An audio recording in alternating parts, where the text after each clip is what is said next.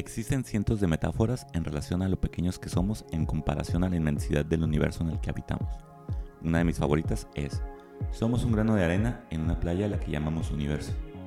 Y es mi favorita por una razón. Creo que hemos perdido de vista la importancia de este elemento. De hecho, aunque no lo creas, después del agua y el aire, es el elemento más importante para nuestra civilización. Sí, incluso más que el petróleo. Sin importar cuándo y en dónde te encuentres cuando escuches esto, te aseguro que tienes algo a la mano que no podría existir sin la arena. El concreto de un edificio, el asfalto en una calle, una ventana, un dispositivo electrónico que contiene algún microchip, el cual necesita arena para su elaboración. O tal vez solo estás escuchando esto mientras contemplas un atardecer en la playa, aunque estadísticamente esto es la menos probable.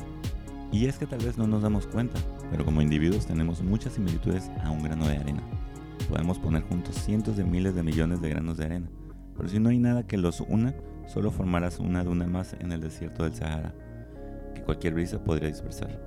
Si agregas agua, podrías formar castillos de arena. Si mezclas con grava y cemento, podrás formar concreto. Es esto en lo que más nos parecemos a la arena, solo que en nuestro caso son las ideas, nuestros gustos, apariencia, miedos, sueños, ilusiones, metas y experiencias, lo que nos convierte en castillos de arena, muros de concreto o una duna en el desierto. Pero a diferencia de la arena, el ser humano en algún momento de su evolución, por algún motivo que aún no logramos entender, desarrolló algo que hasta donde sabemos no tiene ninguna otra especie, la conciencia del ser.